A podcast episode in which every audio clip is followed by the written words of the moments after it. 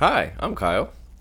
And I'm Trevor, and uh, welcome to Catching Up on Cinema. Um, for this month, uh, the March of twenty nineteen, um, Kyle and I are going to be indulging ourselves in cinema of the Irish.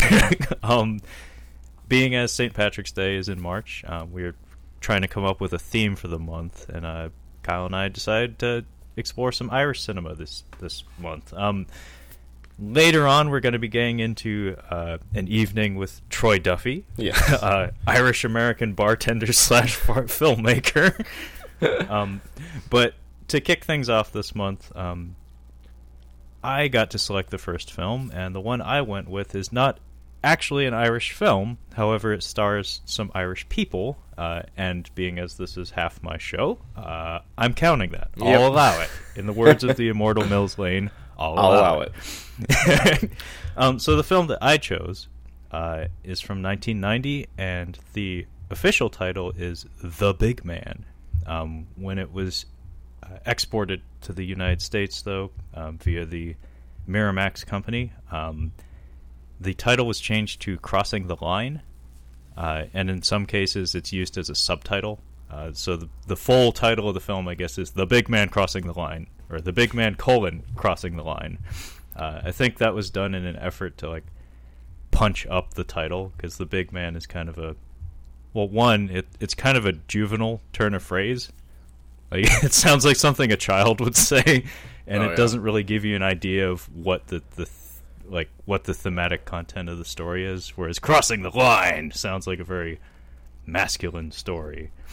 Um, the film was directed by David Leland, who I don't really know by reputation, but if we gloss over Band his of Brothers. Uh, profile here, oh really? He, he did Band of Brothers. Like, he directed episodes for it?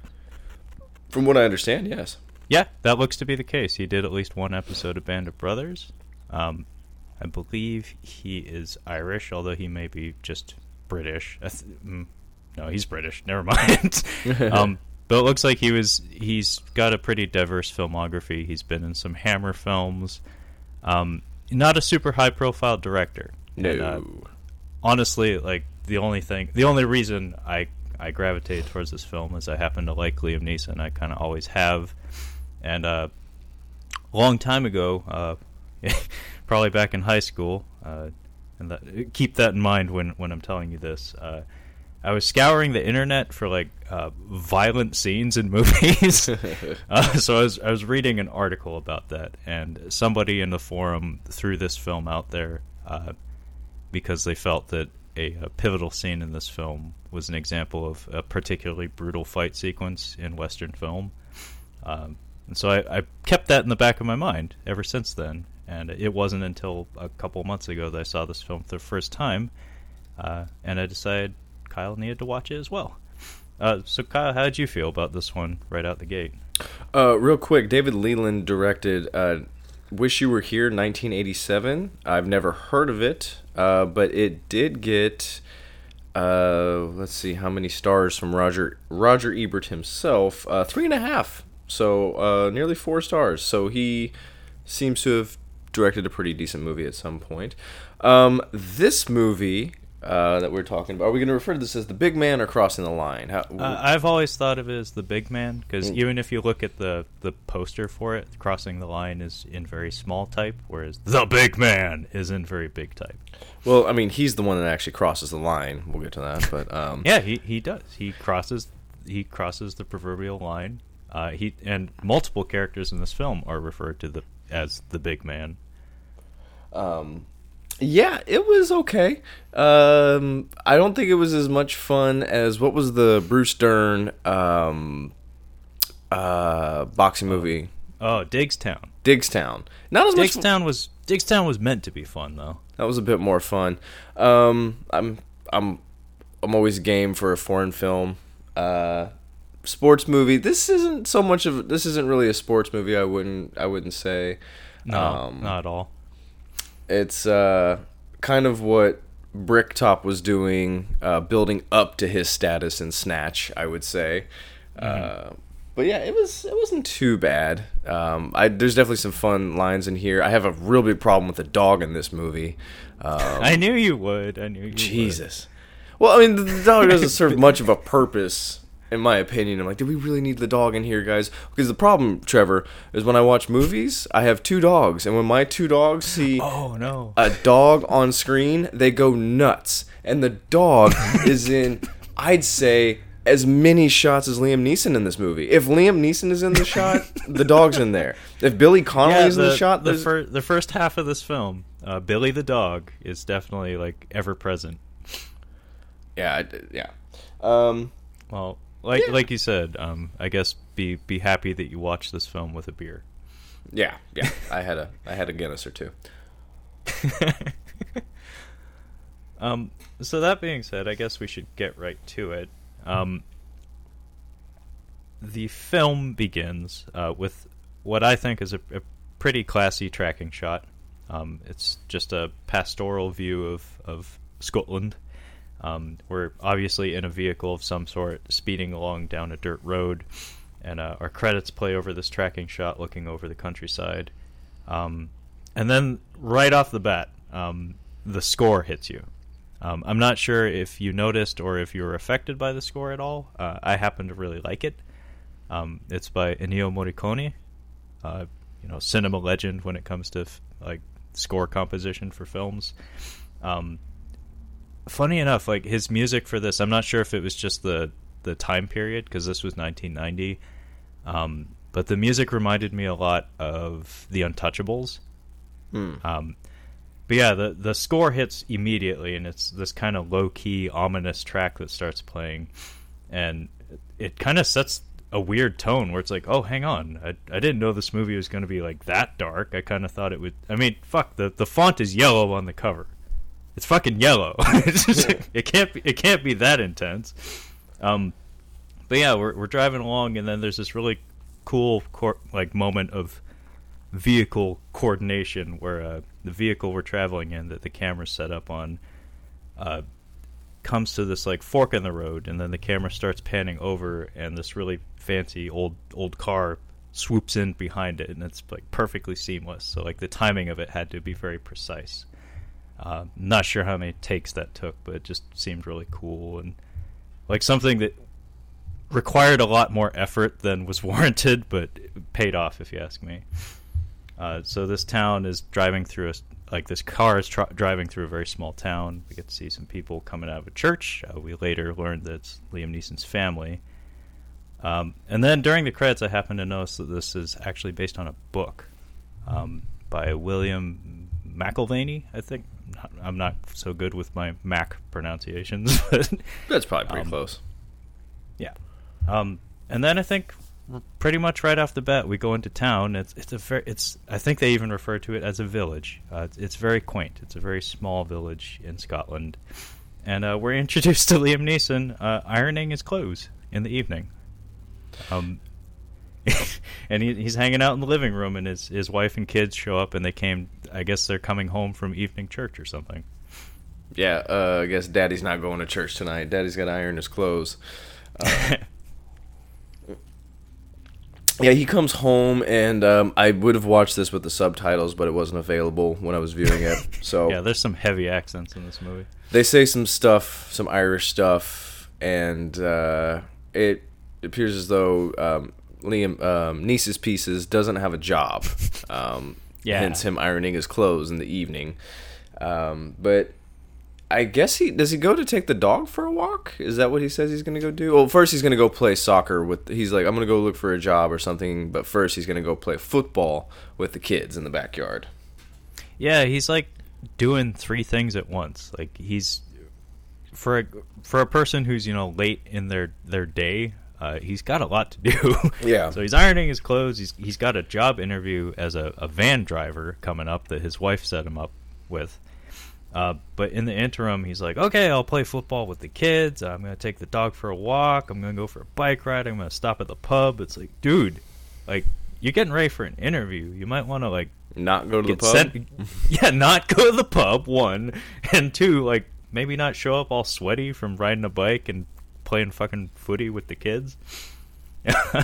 So he heads out back, he plays football with the kids, uh, and then he hops on his bike and he takes Billy the dog uh, for a run, and they he speeds off to this pub. And earlier, uh, like two shots before this, we saw the sinister car from the opening of the film pull up to the same pub. So right off the bat, it's like, huh, some, some parties are converging at this pub. Yes, um, and this is one of my new favorite uh, names for a pub in cinema history. Uh, Tennent's Lager is the name of the pub. It's almost, it's not even like flashy, it's almost like laundromat. Like, it, this is where the tenants buy their beer. There's nothing special about it. Yeah, this is the pub of the proletariat. It's like, if you work with your hands, you go to that pub. If you work behind a desk, you go to that pub. It's like um, it's simple rules in life. uh, yeah, Neeson's up there at the bar, rolling his own cigarette. Uh, yeah, everybody's smoking indoors. I love it. It's really, it's really bright, and everybody's very chummy. It seems like a kind of cool atmosphere, actually. If you're local, I, if you're not a local, I don't think you should go in there. I don't think they're gonna like you very much. It'd be like uh, American Werewolf in London. Yeah. It's just like, oh, ho, ho, okay, uh, this is not a friendly pub. um, there's a there's a motor mouth sitting at the bar who I've seen this guy several times, and I looked at the the like his I M D B, and I'm trying to think. I'm like, I just saw him recently in something. I couldn't figure it out. Uh, Peter Mullen is his name. He's in Trainspotting. Um, let's see what else here. Uh, Westworld. Few other things, but I just couldn't pinpoint what I've seen him in recently. But again, uh, I didn't understand what he was saying. Oh, uh, Harry Potter, that's what I've seen him most recently in. Uh, oh, okay. He he's just talking about, is this Irish or Scottish? I know it's filmed in Scotland, but are we in Scotland or Ireland in this? Uh, I believe it's Scotland. Like okay. I said, there's a lot of Irish people in this yeah. movie. Like even like Liam, for instance, he's playing Scottish, but you know it's. It is what it is. Like, I'll allow it, goddamn.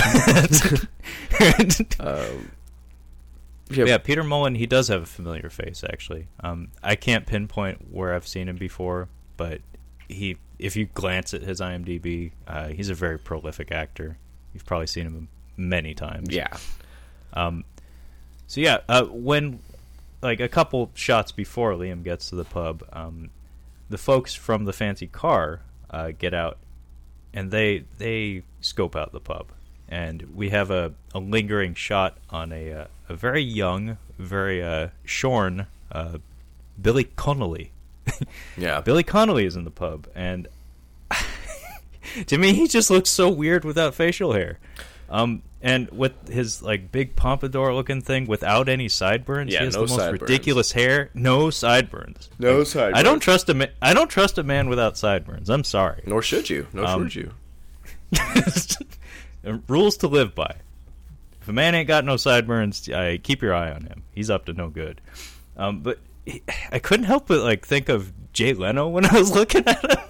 Yeah, I can see that. Because he actually does have a bit of a prominent chin, and without the beard, it, it makes it worse. And then he's got the, the big fucking, like, pompadour slash mullet. And it's also, a Seinfeld he's mullet. Got, like, it looks like a shark skin jacket on him. Well, like, he looks like he should be hanging out with Don Johnson or something. Yeah, he's like the, the my uh, what's his name? Uh, Michael J. Fox's uh, best friend in Teen Wolf. Like, this is the guy that's going to try to exploit him. Yeah, um, like I said, there's a lingering shot of Billy Connolly. No words are exchanged, but he and uh, the the people from the car, uh, one of whom is obviously quite wealthy, as that is a nice-ass car, and one of whom is a pretty uh, terrifying-looking goon, who I can't confirm, um, but I think that might be the same guy from uh, Never Say Never Again. Mm. Um, it's the, it's the uh, non-canon James Bond movie. It's the it's the Sean Connery Bond movie that he was contractually obligated to do. Oh, he is in. Um, you've seen him in. Uh, damn it, Indiana Jones. Oh, he, he's he's the big goon that he mm-hmm. fought multiple times across multiple movies. Correct. Okay, yeah, more than likely that is the same guy then. His name um, is Pat Roach. Thank you for supplying me with the name. No I've always wanted to know that guy's name because he, he he plays the heavy very well. Like he's he's a good goon. He's he, great at it. He and um, Liam Neeson's wife in this movie are both in the movie Willow, which I would I love to. Seen. Do, I would love to do a, a catching up on that, well, but it's hard to find right now. And he's in Conan the Destroyer. Well, remember it. Uh, Willow just got a Blu-ray uh, re-release not too long ago, and I have not seen it, but I'd very much like to. So maybe we'll do an episode on it very shortly. Mm. Um, so yeah, uh, we have a rich gentleman, a goon, and Billy Connolly. And they're all hanging out in the pub before Liam gets there. Uh, so while while Liam is hanging out there, uh, Connolly du- ducks into the into the restroom where the, the rich gentleman happens to be. And we learn that this guy's name is Mister Mason, um, and he's one of the more prominent figures in this film, so it's important to keep that in your mind. Um, and immediately the two start uh, chatting about Liam. Uh, Mister Mason is washing his hands, and he asks, like, is is this guy really a tough guy? And it, through this conversation, we, we can very easily piece together that um, the rich guy and the goon are casing Liam. Like, they're they're watching him because they want him for something involving violence of some sort. Uh, we also learned that Billy Connolly is, is friendly with Liam Neeson, um, probably from a long time ago, but obviously they went down different roads in their life because Liam is unemployed and Billy Connolly's wearing fucking shark skin jackets. I mean, they're still um, pretty tight. I feel like they've been getting pints at uh, Tennent's Lager for quite a while. Yeah, before Billy Connolly steps into the restroom uh, to have this little chat with Mister Mason, he does he does say hello to Liam, and the two of them go back and forth and. You know, they're chummy. Yeah. Um, but Billy Connolly actually has a pretty cool line here. And actually, I, I caught a number of pretty good lines in this movie. I was, I was pretty happy with the writing. Um, learning that it was based on a book, uh, that kind of makes some sense. Um, but when Billy Connolly is being asked uh, about Liam's fighting prowess, uh, he refers to him as a big man, uh, proud in victory, glorious in defeat. Um, so that points to Liam Neeson as being a... a righteous figure, I guess. Was Digstown based on a book? Or did we speculate I, that I, it might? I think it is. Um, I think I remember seeing that in the credits. Uh, Who the, the book fuck had a is different reading... title. Who is reading boxing books? Uh, me? You're reading books like boxing books. Uh, occasionally, yeah. Wow. I didn't I, it's the... I didn't think there was a market for that. Uh, it's very small. uh, it's a very some, niche community. Yeah, it's a very niche category of of novel, but um, you know, some some pretty prominent writers have, have touched on boxing as like a, a favorite subject of theirs. It's actually, I mean, it's it's the human drama component of it that draws a lot of people to it. Um, I think you find a lot more think pieces of, and. Like non-fiction stories about boxing rather than, you know, novels or fictional stories. But it, it, it is a thing in literature. Wow. I was um, not aware of that. You got it in. Didn't even mean to. Um, yeah, you got your Wayne's World in there. Let's see if we can do it again. Um, so, Billy Connolly and Mister Mason. Uh, Mister Mason, who is played by Ian Bannen, who... I don't really recognize. Uh, I unlike you, I, th- I think you've watched a lot more U K films than I have. Uh, it's Probably. not something I've. It's not something I have much experience with, which is part of why stuff like this is kind of fun for me, just for the novelty. Um, I didn't really recognize this guy from anything. I was very happy with his performance. I liked him a lot. Um, however, I think he was uh, Robert the Bruce's dad in Braveheart. Uh, I'm almost positive, in fact. Yep, he is uh, the leper. Yep, yep, yep. Yeah, I kind of figured. And he's also in a movie that I've been looking to watch for a while now, Waking Ned Divine. Um, oh, I have not seen that, but it has a... I mean, just the title alone, it just it, it hits you. Yeah. Yeah, been meaning to watch that one for a while. It's like Fried Green Tomatoes. It's like, I have no fucking clue what that's about, but... You know, I bet it's good. You're fine. You don't need to, you don't need to worry about uh, Fried Green Tomatoes. It's okay. Um, it's okay. Uh, so Billy Connolly, whose character's name is Frankie, by the way. Uh, Frankie and Mister Mason, they exit the restroom. Uh, and then we get some lingering shots of the goon. Um, and he's he's taken off his watch, uh, which is not a good thing in a, you know, a, a pub that's not friendly to outsiders. uh, that's usually a sign that some shit's about to go down. Yeah, he's out of bubble gum. Yeah, yeah, he's all out of bubble gum, and uh, you know what comes next. Um, so yeah, he he purposely, ov- like very obviously purposely, instigates a verbal conflict with the. Uh, The Motormouth guy that you were talking about. Yeah, I like um, his. Uh, I like his line. Basically, the Motormouth guy is going on about politics, which you're not supposed to do. Um, I find it find it best to not talk about politics in a bar. It never leads to anything good. But you'd think that he's safe here in his little towny, you know, um, Tennent's Lager uh, pub here. But the big guy just stares at him for a minute, and you know he's about to start some shit. Um, and I do like the line he gives him. He's like, "Once you shut your mouth," he's like, "open it again, I'll put a glass in it." I'm like, fuck, dude, that's that's not good. I would shut up, because this dude's a monster. Like, the guy yeah, that... He, the, he's he's big, and he's got that Robert Davi complexion, where it's like, oh, he he knows how to fight. He's like he's like Tex Cobb, if Tex Cobb was just a, a Viking. Like, if he was just a little bit bigger, it would be Tex Cobb. Yeah, there you go. That's a pretty good description.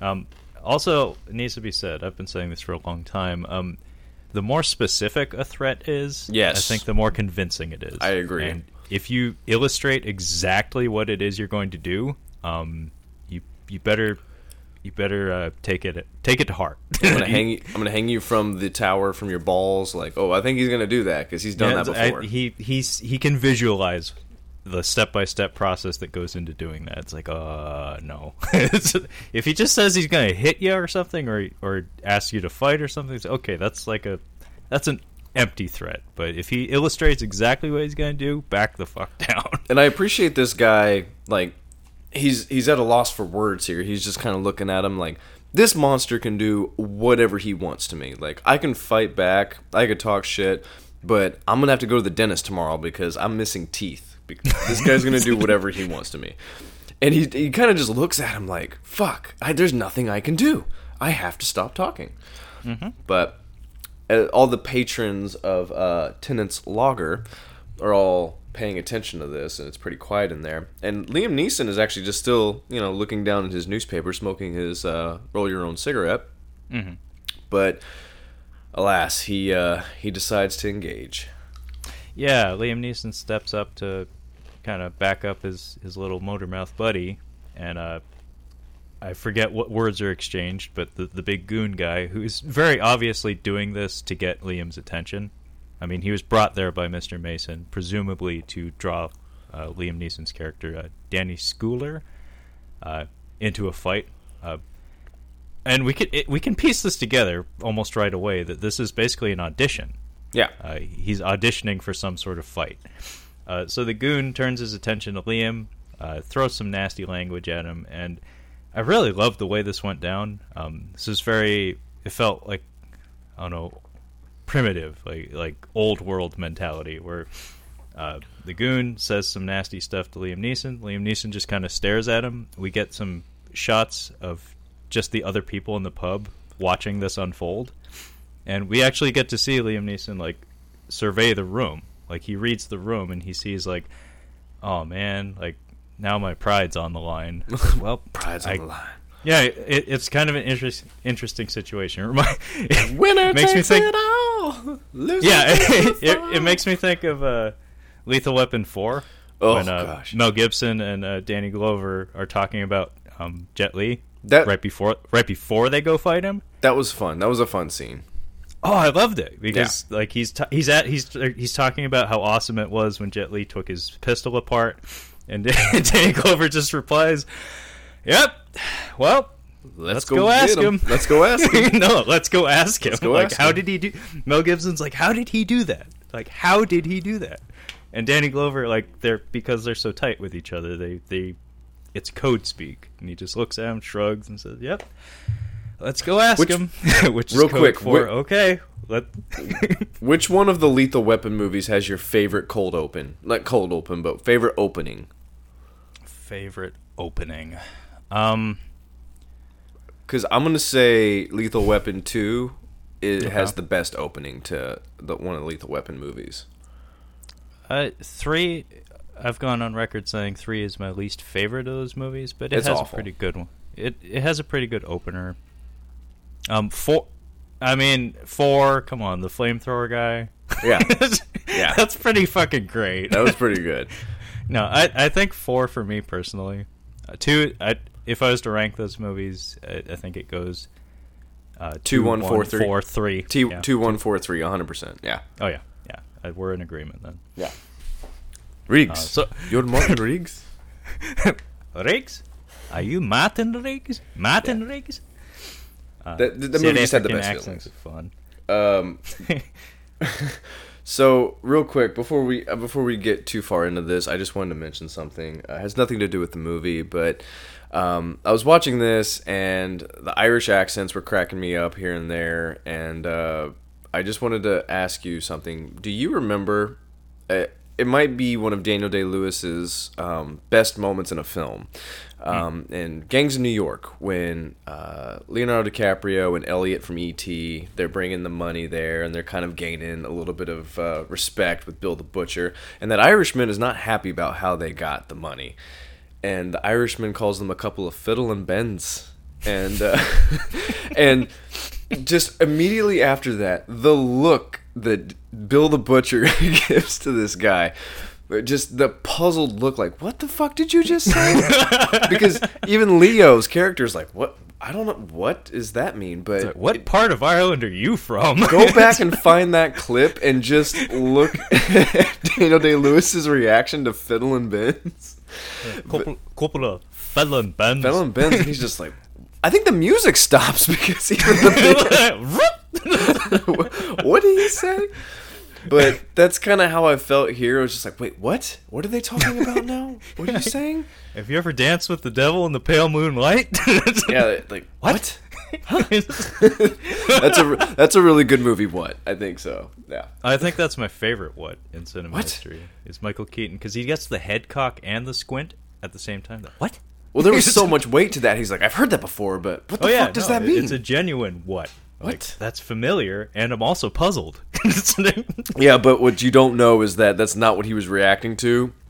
Tim Burton basically just said, Jack, uh, I need a good reaction out of Mike, so can you just say some crazy shit to get a get a rise out of him? And it's not on the deleted scenes because you cannot hear what he asked him. I, I bet you like they, they filmed that shot, and like Nicholson was just like, out of makeup and everything, it was like standing behind the camera or be, behind the, the lighting crew, just like shoot, like mooning him or something. And Keaton's just like, "What are you doing?" Oh. Uh, so anyway, uh, we should get back to The Big Man. Yeah, The Big Man. Um, instead of talking about these other better movies. um. So yeah, I really liked uh, Liam Neeson's reaction um, when he's being verbally accosted by this goon, and just those lingering shots of the villagers, it, it has like a very small town feel to it, where it's like you can tell that he feels obligated to do something, and so like without any words exchanged, he just kind of like cocks his head towards the door, and uh, I think I forget the name of the the pub owner, but he just says like, so and so doesn't like fights in his pub. And then the like the the villagers all in the pub start cheering. Fuck yeah, dude! They are so jacked. They're so jacked because, like, I'm sure they get two channels on their T Vs, and one probably of don't have twenty-four hour radio. They get the football channel and they get the news channel, and I think only three people in this whole village have a T V. So yeah, this is the most entertaining thing. They don't have yeah, H B O. I'm, Billy Billy the dog is probably the biggest celebrity in town. uh, so we step outside, and uh, right off the bat, like this this is the first instance of, of it in the. in the film as far as I know, but uh, this whole outdoor sequence is bathed in a neon pink glow. I kind of rem- I, I can't see pink neon lighting without thinking of From Beyond, um, and it reminded me a bit of that, but it looks kind of funny, you know, in a, in a pretty much like pastoral Scottish like out outside of a pub scene. um, and so Liam Neeson and this guy, they square off. Uh, the the fight is lit both by this uh, neon pink glow. I'm guessing it's supposed to be coming from the neon signs uh, outside the pub. Uh, supposed to be. Uh, as well as the headlights of the of the of Mister Mason's car. And uh, with one punch, uh, Liam Neeson puts this goon down, and that's it. and real, uh, real pikey. Immediately move. Following that, uh, Mister Mason pulls him aside and asks to speak with him. Yes, not before the um, pub owner says, "Everyone, have a drink on me," which. I thought this was an Irish bar, which would have been a very bold statement. Uh, I guess this is Scottish. I think they're not as big of drinkers as the Irish, but uh, still, it's uh, pretty bold. Pretty bold there. Oh, yeah. yeah. Everybody, drink on me. Yeah. He's like, yeah, I, I don't need to pay my taxes this month. like, mm. uh, um, so, immediately following this, uh, we cut to... Liam arriving home. He's yeah. got Billy Billy the dog on a leash, and he lets him off uh, and lets him run the rest of the way home. And Liam is in a great fucking mood. He's like the uh, dad from A Christmas Story when uh, he's getting a major prize. Like, he comes home, it's tonight, tonight, it, tonight. It, it's tonight. a major award. It's a major award. it, it, it must be Italian, you know? Um, and yeah, he's in a delightful mood. And uh, there's a, a neat little shot here of his wife's face. Um, and she just like gives the smallest smile, but it, it kind of tells you that it's like, yeah, this this lady really loves him. Like, even though we'll see later on, like they butt heads on some things, like in in her heart, in her soul, she really does love her man. Uh, and Liam shows up with a handful of cash, and he is he's so happy he's like waking up the kids. He's he's that level of happy. It's Liam Neeson. He has wife security. Like, whatever wife he chooses, whatever last cho- he chooses to marry, she's not going anywhere. Yeah, I mean, that bone structure, that stature. He's a six foot four handsome Irishman. No, oh, no, I'm sorry, honey. I can do better. I'm going to go with Hugh Grant. Yeah, that's... yeah, yeah sure. Sure. Seriously, six foot four, perfect bone structure, Irish. Tall, drink a dick. Yeah. It's lo- it's long and thin. Oh, shit. I almost did a spit take. I'm sorry, Kyle. You can't see I, my face? I can't. I wasn't ready for that. oh, uh, man. Sorry. So, yeah. um, how about you tell us how the wife reacts to this wad, wad of cash as opposed to, I got a job? Well, Trevor, I mean, as you and I both know, most American wives are pretty excited when their husbands go uh, go out to pubs and decide that they're going to fight for money. But apparently in the U K, uh, they're not really fond of that. So she's not too, she's none too thrilled to find out that he's... Uh, well, first of all, I think he was supposed to be taking the dog for a walk, not grabbing a pint and a cigarette down the road. So the fact that he comes back with beer on his breath and he's like, I'm going to fight for some money. And she's like, what the fuck? You don't have a job. You're at the pub with those other pieces of shit, smoking and drinking. And now you're fighting for money. So she's not too happy about it. And it it appears, though, that they're kind of hard up for money. Um, yeah. But she doesn't seem too concerned about it. Uh, I mean, they, they're living pretty poor. And, but he doesn't really seem... It, He doesn't seem vain, is the thing, and it seems like they're well provided for. Like, they don't seem to be having money issues. So she's kind of like, I don't really think you need to do this. Like, I'm... She says later, like, I'm the breadwinner. Like, we're doing yep, fine. She actually says, I'm the money. I'm the money, and you are the... St- I think the thing is, is I think he doesn't want to be a stay-at-home dad. We don't really... We don't get really the sense that he is a stay-at-home dad, but that... We kind of get a gist of that. Well, yeah, we we piece together, I mean, just based on his, his uh, physical reaction to when he was, when when a conflict was being instigated, we can tell that he has a measure of pride in him, like masculine pride. Uh, and, you know, not being the breadwinner is definitely something that sticks with him. In fact, uh, I think uh, the motormouth guy in the pub, uh, he wasn't he wasn't exactly talking about politics, he was talking about... Um, Uh, a strike that was going on at the mine and uh, talking about unionizing. And uh, throughout throughout the course of the film, we we learn that Liam Neeson was involved in a strike at the mine, and that's actually why he's unemployed right now. Um, so yeah, he's not totally down with the idea of being a stay-at-home dad. Um, and they have a little spat. Um, his reaction to it is to step out onto the porch and uh, have a smoke. And, and then he comes back inside, and uh, they do the thing where husband and wife lay in bed with the kids, with the kids in between them, and they whisper to each other. And she basically tells him, like, you know, we'll be all right. Like, I, I love you, you love me. Money's money shouldn't be your biggest concern. You're tall, uh, it's nice and ropey, you know. We'll be okay. She's like, I'm happy. I'll, I'll always be happy. I don't know about you. Uh, and yeah, then they fuck. Um, cut to Billy Connolly. Uh, really fun tracking shot of him riding a bike in a tracksuit. Uh, and he's doing the... It's like a carnival barker almost. Like he's ro- he's riding through town and uh, talking about... He's calling out to all the villagers. Like, there's there's a big fight. It's coming soon. And uh, he refers to, to Liam Neeson as the mad miner himself, Danny Scoular. So he's he's the hype man, and he's got his uh, Eastern European tracksuit. um, so he meets up with Liam Neeson, uh, and Liam goes out to do some road work. Uh, he's got his uh, Eastern European tracksuit on as well.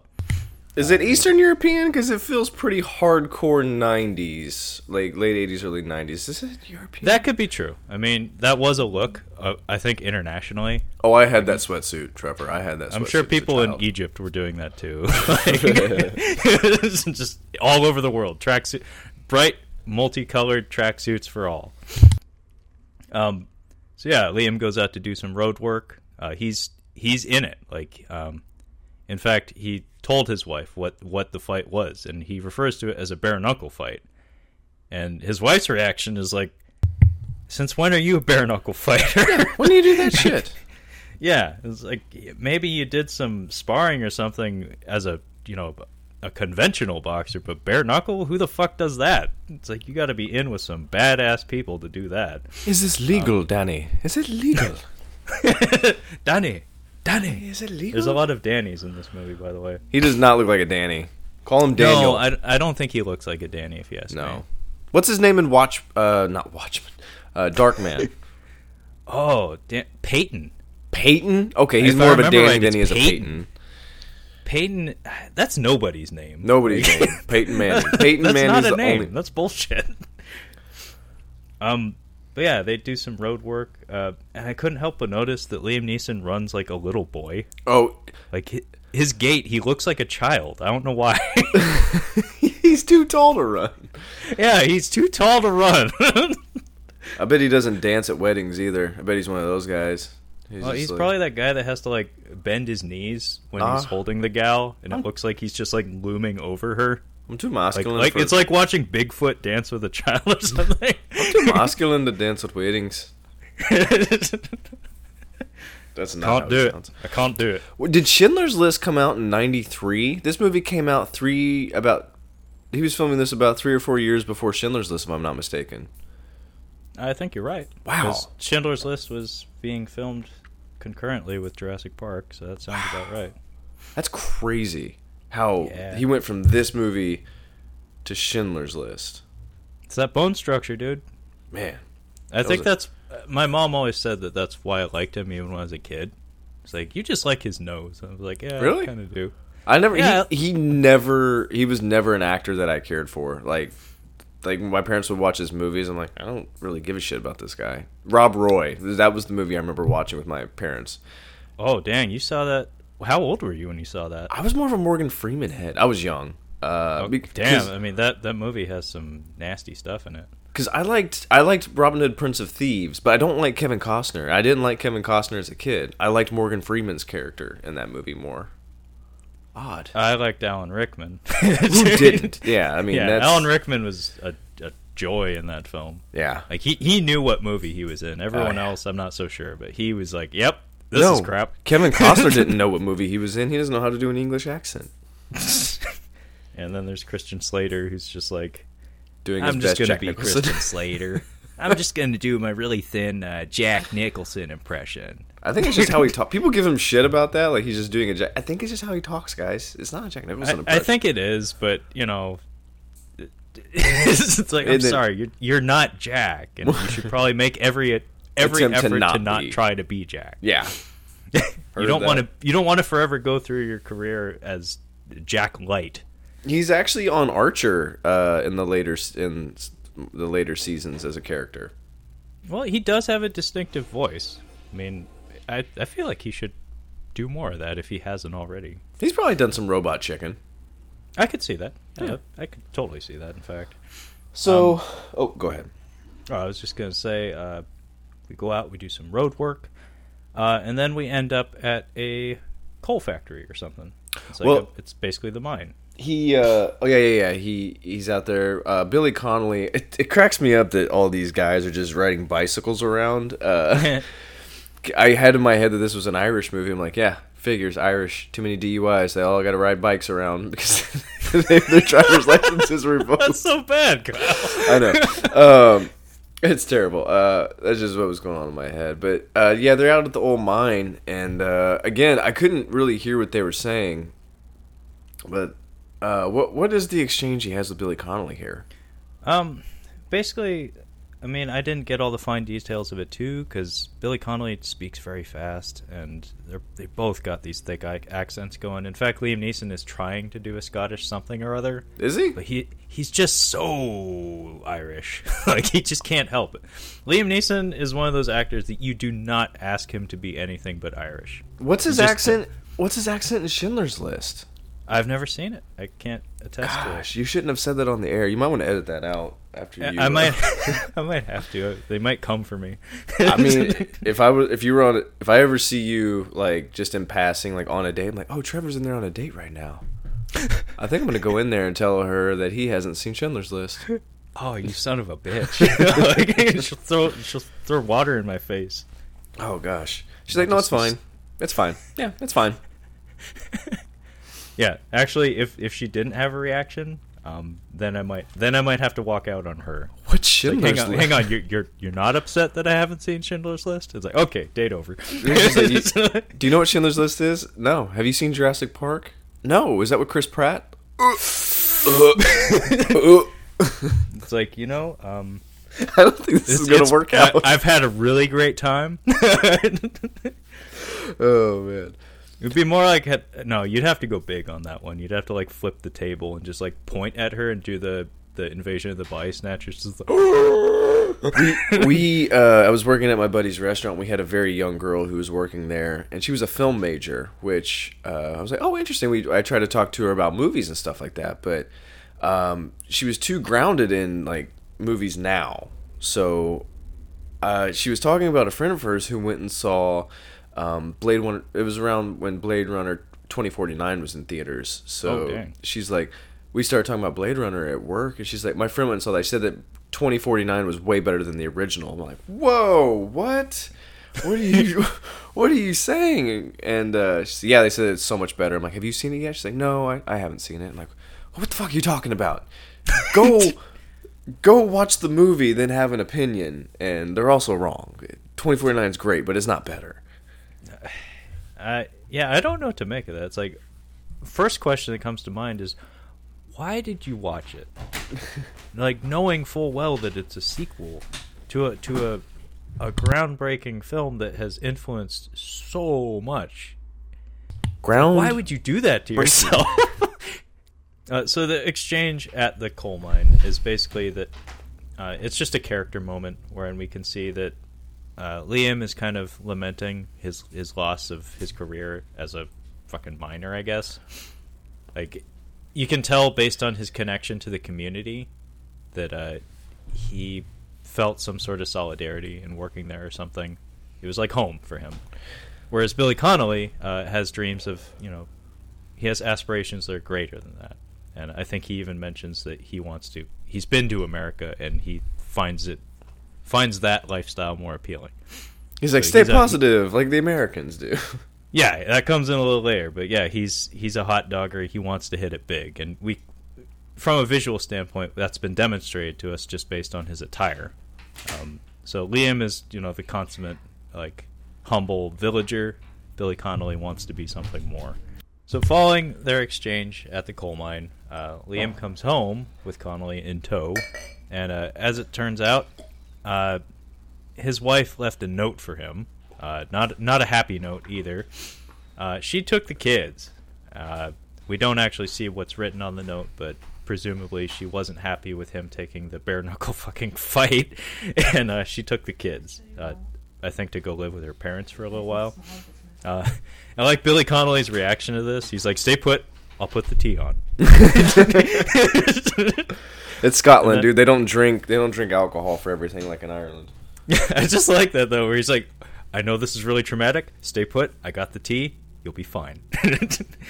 uh, so cut to Mister Mason, and uh, he is watching a horse race, and there's a sunglassed man in the room with him who much, much, much later we learn his name is Mister Coven. Uh, and they're talking about gambling. And uh, just based on uh, Mister Mason's face acting, we can tell that uh, gambling and things of this nature seem seem to bring him some sort of joy. Uh, that sort of to... thing is his bag, baby. Yeah, he, he revels in it. Yeah. Uh, and also, based on his reaction to the horse race, just, again, with his face, no words are expressed, um, we can tell that he lost a bet on one of the, on this horse race, and uh, Mister Coven gets up and is and, like, whispers in his ear, basically like, uh, "I hope you pick fighters better than you do horses, because uh, you just lost." uh, so from that, we learned that the two of these two are uh, betting on the bare knuckle contest. Uh, so Mister Mason's fighter is Liam, and Mister Coven's fighter has yet to be seen. I think we could make a supercut of this in Digstown. I think you could you could splice in some uh, some Bruce Dern and uh, oh, what's his face? I can't even think of him now. Oh, James Woods? James Woods, yeah. I think you can make a supercut of this movie. Oh man, that would be awesome. The Big Man, the Big Man meets Digstown, or the Big Man goes to Digstown. Digstown, yeah. The Big Man goes to Digstown. Yeah, that should be a like a. a thirty, forty years later sequel where, like, Mister Mason pulls up in his car into Digstown and Robert Guillaume comes out to visit him. I would like a third... Like, who who do we have here? I would like a thirty for thirty uh, on Lou Gossett Junior's character. In, oh, uh, that would be amazing, actually. Right? thirty for thirties with, um, uh, with fictional boxers, fictional athletes. They did athletes. That with Rocky four, didn't they? I don't know. Still, uh, Steamin' Willie Beeman, maybe? That would be... I would watch that one. No, I'm almost positive they, they actually did that um, with Rocky four, where they told the story of uh, Rocky Balboa going to Soviet Russia to fight Ivan Drago in an exhibition. Mm. Um, Speaking of that's Ivan Drago. That's an amazing Drago. idea, though. Speaking of Drago? Yeah. Um, uh, we'll get to it, though. oh, did you Sorry. have something to say about that? uh, when we were introduced to who... Um, Uh, Liam Neeson's gonna be fighting in this movie. He's watching him through a fence, and I'm just like, oh, he's gotta fight Drago, huh? I just always, I always associate the opponent with Drago. Okay, I, I could see that. I mean, it's Drago's the the consummate, like, uh, overwhelmingly physical opponent. Yeah, just like from an aesthetic standpoint, it's like there's no fucking way. Remember like, Mark uh, Mark it's Wal- like your boy the Mountain or whatever. Remember Marky Mark when he was gonna fight that guy in The Fighter? His mom and his brother were like, nah, he's been on the couch. He's, you know, he's just been sitting around doing shit. And then they pop that robe off, and he, look, he looks like he's on steroids. Like, I don't know, man. He doesn't look like he's been on the couch. Like, no, no, no, you're fine. You're fighting up. I think he was fighting up like ten pounds, maybe fifteen pounds even. Uh, I'm not sure. I can't remember exactly which contest that was supposed to be. That's um, when he got his ass I, beat. I, I, I will go on record and say that, like, the biggest sin committed by that film is uh, that it didn't have Arturo Gotti in the story. Like, you gotta have Arturo Gotti in there, because that, that was like that was like the, the high water mark of Mickey Ward's career. I mean, he had multiple fights of the year, but his trilogy with Gotti was like, it's like half of why I'm a fucking boxing fan. Gotcha. Um, but I can't remember which contest, the one with the guy who came in uh, like heavier than him. I can't remember who that was supposed to be, but more than likely they weighed in, they weighed in the same size, but somebody hit that Pedialyte or whatever real hard. No, they told him to. They they they his uh, mom and his brother uh, So that he wasn't oh, going to make they weight. They threw him in there like at a higher weight. Yeah, they threw him in at a higher weight. Okay, he was. It was jacked. Probably like one fifty-four, and uh, Mickey, I think the bulk of his career was at one forty. And you know, guys, guys around that weight range, just because they show up one forty, uh, they're probably going to show up like near one sixty on fight night. So if you're if you're fighting a guy who's naturally one fifty-four, he's probably going to show up like one seventy-ish. Wow. Oh uh, yeah, that's big difference. Like, I thought it was really funny, actually, that Mickey Ward was a one forty pound fighter and Marky Mark shows up all super jacked. It's yeah. Like, two hundred... You don't really you don't really look much like Mickey Ward, but okay. You look about two fifteen. You look like a heavyweight. Yeah, you look a little bloated for a one forty pound guy, but uh, fucking Marky Mark. You look a little H G H-y for, uh, for one forty-five. Uh, so, um, yeah, so sorry, we got sidetracked there. Um, took the mom, took the kids to the mom's, and uh, I think he goes to his job interview now. Yeah, uh, Liam's definitely depressed, but you can tell that um, his wife leaving did did push him in a certain direction where it's like, oh man, I got to get my family back. So even though he missed the interview because it was the day that he had the fight at the pub, uh, he puts on a jacket and he goes anyway, uh, which is kind of a weird thing to do, but it shows that he's trying to make up for it. Um, so he shows up, and what kind of a business did this look like? Like a, a is it like a laundry or a dry cleaner or something? It looks like a um, like a like they would do um, dry cleaning for like restaurants and stuff like that. Like we do yeah. linens and napkins. It just looked like a lot, like a lot of big stuff, a lot of big bags. Yeah, so something you, like that. They probably have to do deliveries for restaurants and stuff like that. But I mean, how far away is the nearest restaurant?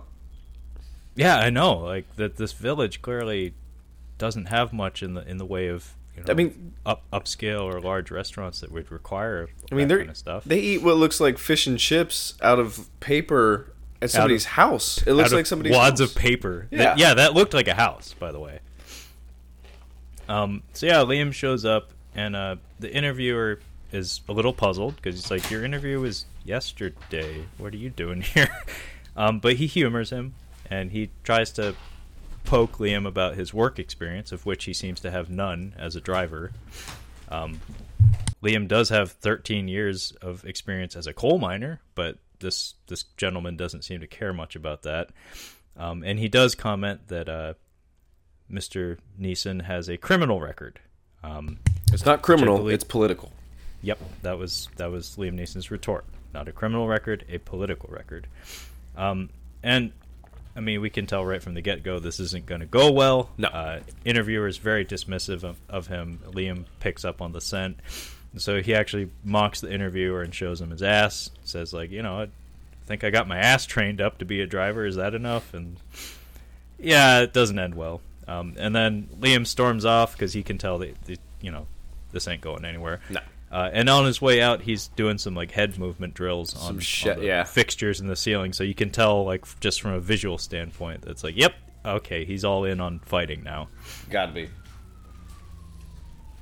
Um... And at this point, um, a couple of important pieces of information are doled out. Uh, one of uh, Mister Mason's goons is driving alongside Liam while he's doing his road work, and uh, he he leaks the uh, the name of Liam's op- opponent. Uh, it is Cutty Dawson, which uh, anybody anybody by the name of Cutty uh, probably don't want to fuck with. No. And then uh, then we get the scene that Kyle had, had mentioned earlier, where. Uh, Liam and, and Billy Connolly are eating. They're eating something, and it took me a second to realize what it was because it just looks like white flakes of something. And they're like standing in front of what looks like a house, and they have these wads of paper that they're eating white flecks of shit from. And it, it brought me back to Green Street Hooligans, where I'm like, what the fuck are they eating? Oh, I think I figured out what um, Bovver was eating in Green Street Hooligans. Um, I think what they're eating in this is fish and chips, because you can get fish and chips just well, in newspaper. Um, I, I figured it out, because the, the next shot is pulled back a bit, and there's some neon signage that says fish and oh, chips on it. Fish so. and chips? Okay. Yeah, um, so they were eating fish and chips. I think Bovver was eating Indian food. It was either Indian food or mashed peas. I think I think it was sog, because I just had sog a couple weeks ago, and I'm like, that's okay, what Bovver yeah, they was do eating. Have that green sauce. I think it was sog. Okay. Yeah, I hope it was, because if it was mashed peas, it's like... God. That's fucking disgusting. That's no fucking wonder. disgusting, Bobber. No. you, should, you should be ashamed of yourself. For more than one reason. um, And then I th- believe we cut to Mister Mason. He's at a giant church or like a library or something. Uh, yeah, he's not... Exa- It's he's a library, a but he's not he's not in a church, and he's not in a library for any good reason. So yeah, I, I don't exactly know why he's here. This seems like, like a place where you'd hand something off to someone, maybe.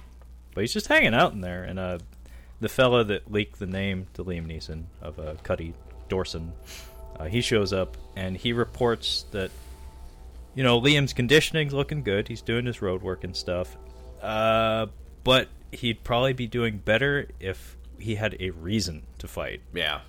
And as we've seen early, from earlier instances in the film, uh, Danny Scoular uh, seems to be fueled by his, his righteous instincts, I guess. Like, he seems to be a person who tries to toe the line, as in sure. crossing the line, and, you know, be a good person whenever he can. Uh, and at this point, we get a parade. And I yeah. thought this was I thought this was kind of cute. Like, I, I enjoyed this scene. I'm assuming this is what happens every time McGregor goes to fight. Like, Ireland just goes fucking nuts. Um, oh, I'm, I'm sure. Yeah, he gets the he gets the townie parade. They're all like, "You're fucking awesome, uh, Danny. Uh, we don't really know what you're gonna go do, but you're gonna yeah, do no joke. Bo- like, no shit. Like, they don't even know what the fuck he's doing. No clue what he's gonna go do, but you're gonna go fight. I hope it's licensed. We'd love it if it were licensed, but we'll take it if it's not. Uh, and they're just a bunch of old ladies. I think it's just a bunch of people who have a crush on him. Um, well, he's the tallest, lankiest Irishman in this Scottish village, so yeah. Wiriest penis. Um, it's wiry. It's wiry. Wiry. It's wiry, but it's fierce. um, so yeah, so uh, after the parade, um, he's doing some training and he spies on Ivan Drago. Uh, oh, that comes Cuddy. a little later. How, oh yeah, really? Because that's L- my next note. So a little bit later. I have no idea um, what happens next. Then uh, we arrive in Glasgow. Yeah. I just wanted to point out the aesthetic difference between the village and Glasgow, because like the the color palette changes drastically. Does everything it? everything becomes more dingy and just dark, I guess. Well, there's like, stuff. I mean, there's stuff in Glasgow. There's nothing where he lives. There's yeah, where he lives though. Like usually the sun is out for the most part, and there's a lot more greens. Uh, whereas Glasgow, it's it's just kind of gloomy. Like it has that stereotypical like London fog kind of look to it. Um, And and the walls of his seedy hotel are purple. Yeah, that's they've uh, uh, in Trainspotting. They stay in a very similar hotel. And when I was watching this, I'm like, huh, that's just like the Trainspotting hotel. Uh, well, there there's a bridge in this movie that I'm curious if it has any connection to Lock, Stock. It does look like it, doesn't it? It does kind of look like the bridge. Uh, it's probably not, but just it's a bridge, and it's in the U K, and. That shows you how much experience I have with U K locations. um, but yeah, uh, then we go to training, and Liam is put through his paces at this boxing gym. Uh, we get to see him do some mitt work. Uh, we do some uh, cross-cutting between him training on the mitts, him sparring, and uh, an overhead shot of his hands being wrapped. It's a nice little montage. I like that little. I like that piece. That was yeah. that was nice.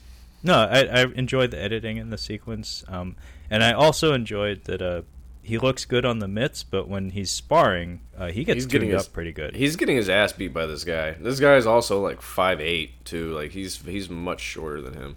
Yeah, and I mean you can tell from the way this this sequence was shot. It's like yeah, he he there was some contact going on there. He had headgear on, but um, this guy was tuning him up.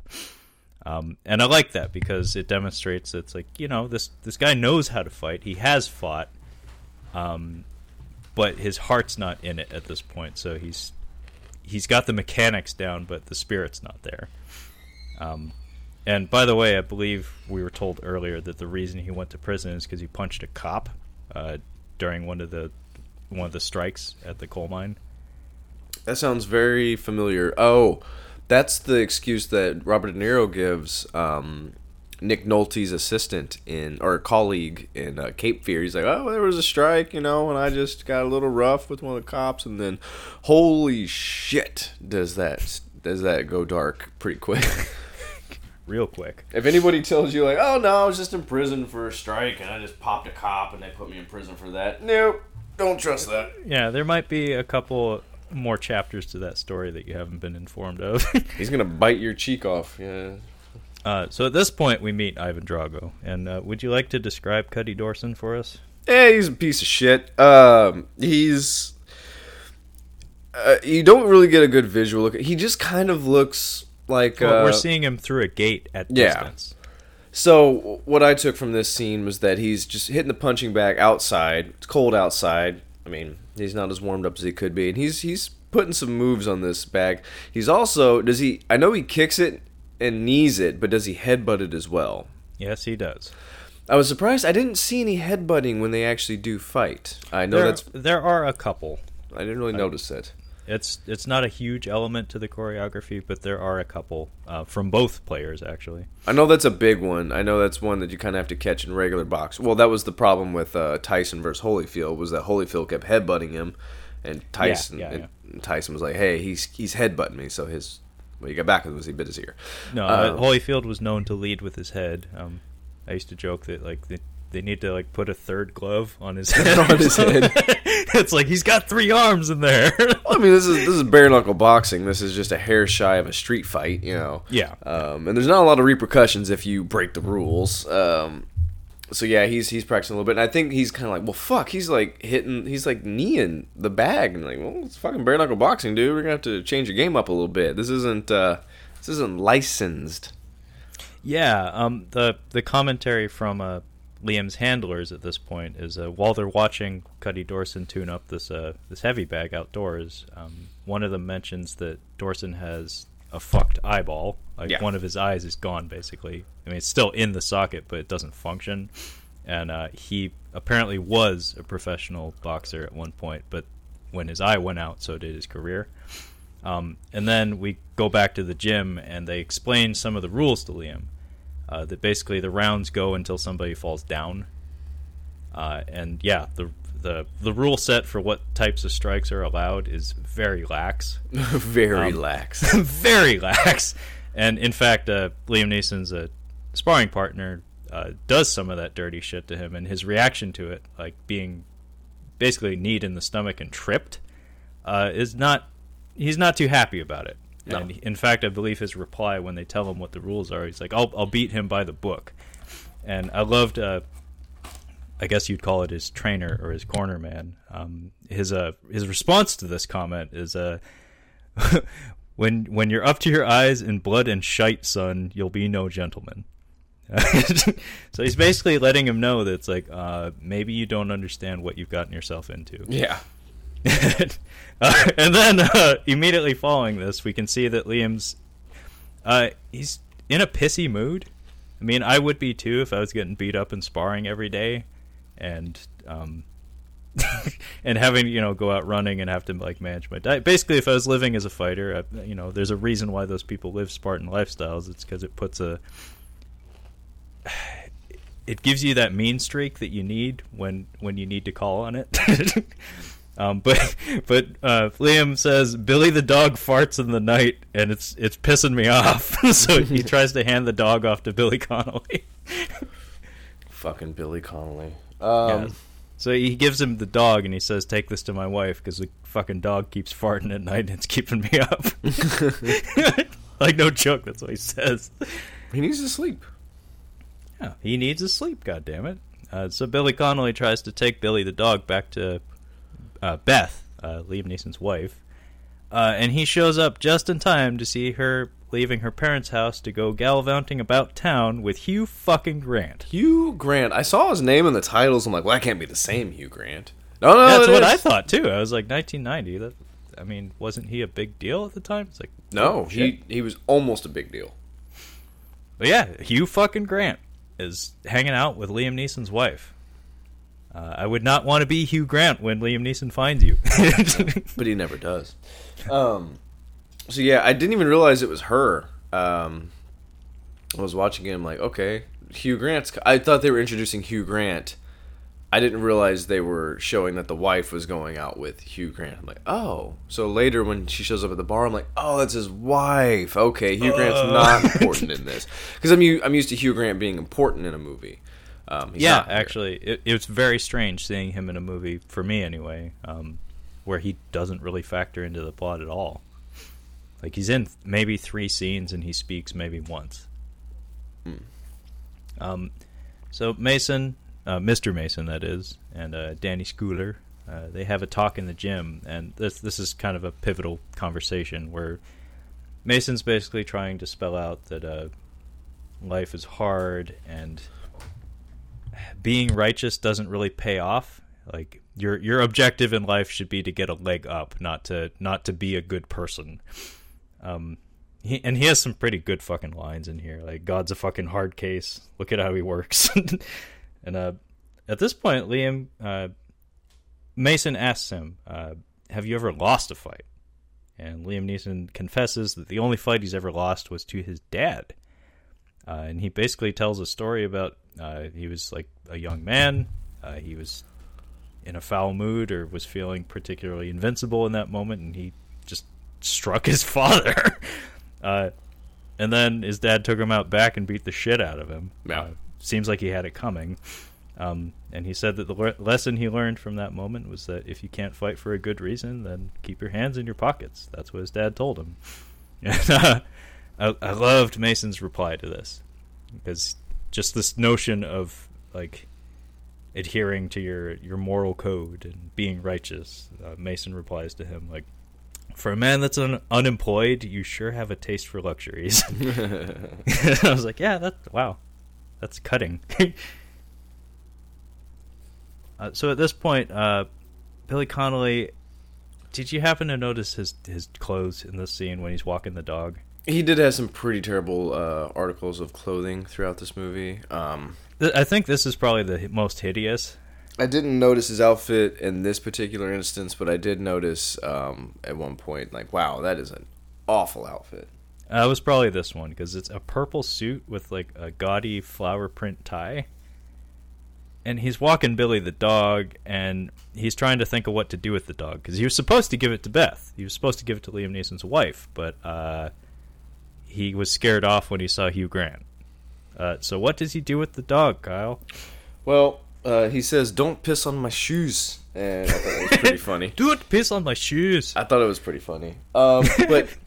I'm watching this with my girlfriend and my dogs, mind you, and he has the dog's leash around his neck, and he's standing at a bridge. My girlfriend's like, is he going to hang the dog?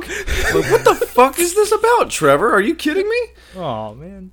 You and thought he, I was that bad a person? I'm like, okay. So I'm like, well, maybe, maybe not. Maybe he's just thinking about it. And then he throws the dog off the bridge. Both my girlfriend and I were like, what the fuck, dude? You didn't need to throw the dog off the bridge, and you didn't need a dog in this movie. It was very, it was a very frustrating movie for me to watch because of the dog, just because the dog was in almost every scene, and every scene, and my dogs go crazy. Yeah, we, like I said, uh, we haven't really highlighted it that much, but Billy the dog, the one who farts at night, um, was in pretty much every sequence that featured Liam C- Liam Neeson. Up to this point in the film. Seriously, he's oh, he's, he's, he's ever running with him, he's half. walking with him to the car, he's everywhere. Um, so he throws the dog off the bridge, and I think we go, come back to Liam Neeson's hotel room, or wherever he's uh, staying. We go to a party first. What party? Uh, it's just a shindig that Mister Mason threw. Uh, it's, it's like a it's like a, a Coke party, basically. Oh, okay. Uh, Billy Connolly takes Liam Neeson in there. They're both suited up. Connolly's there to, you know, get himself a gal. Liam's just like, what happened? Like, did you get the dog to my wife? Billy Connolly tells him a lie. And uh, then we head back to the hotel, and Connolly has himself a woman. Yeah. And Liam just wants to fucking sleep.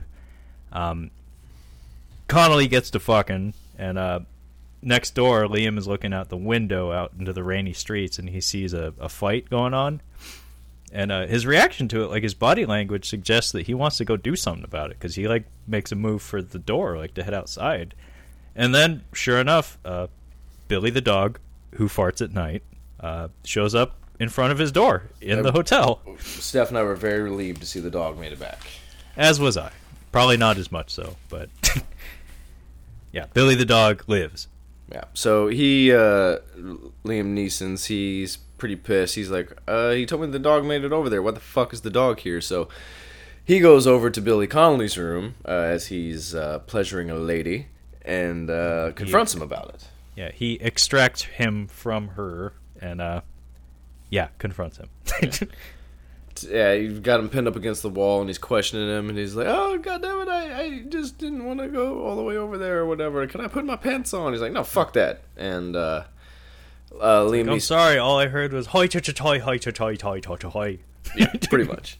Uh, and uh, Neeson's like, you know what, fuck this, I'm not going to do the fight. I think that's what he's basically getting at. He's like, no, nah, I'm not going to do it. Yeah, Liam storms off. You can tell he's not in it at all. And uh, he heads off to a, a bar. This doesn't look like a pub. This is like a bar. This um, is, yeah, this looks like a strip club. Yeah, essentially. In fact, there, this is where the pink lighting comes back again. And we get this funny little sequence where uh, he sits down next to, the, I believe it's an Indian gentleman, uh, at the bar. And, I don't know, they they just kind of sit there together. Um, and then we cut back to the hotel. And uh, pretty, pretty funny scene. Um Mister Mason uh, walks in on Billy Connolly, who is getting a what appears to be a blowjob uh, with the woman under the covers. So you can't see her there; you just see his head, and the covers are like up to his his chest. And uh, Mister Mason sits down on the bed, and this woman's head emerges from under the covers. And Mister Mason tells her, "Don't mind me, Sandra," and she just says, "Goes back down." Like, she just says, "Yes, Mister Mason," and she goes back down. It gets back to work, apparently. But just the nonchalant nature of it, where he just, like, walks in. He's just like, don't mind me. Go go back to go what back you to, were doing. You're doing fine. It's like, proceed. Um, and he, he wants to know what happened to Liam. Because he saw that he left the party with Billy Connolly, but he doesn't know where he is right now. Um, and obviously he has some level of investment in him. Uh, so we cut back to Liam Neeson at the bar with this Indian guy. And... Uh, classic bar talk. They're just talking back and forth about great uh, great Scots throughout history, like great inventors and deeds of Scots, and they're just listing shit off, and I was like, that's kind of cute. Like, that seems like a conversation you'd have in a bar. Yeah, maybe. Um, and then Liam Neeson discovers his wife hanging out with Hugh Grant downstairs.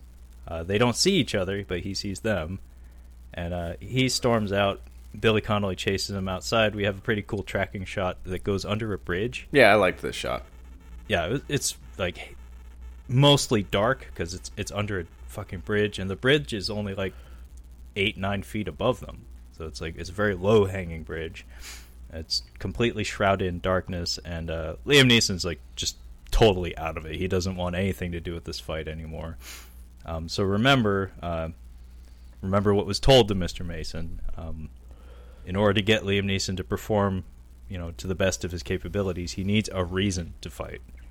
Yeah, so they uh, take, so, yeah, breakfast uh, time. They, you have to say, at breakfast time they take him to. Uh, it, it, it was really weird the way they cut to this next scene. I'm just like, what the fuck is happening now? Like, who who is this? And they, this kid's running up, and there's some people standing up on a, a little bit of a cliff, not much.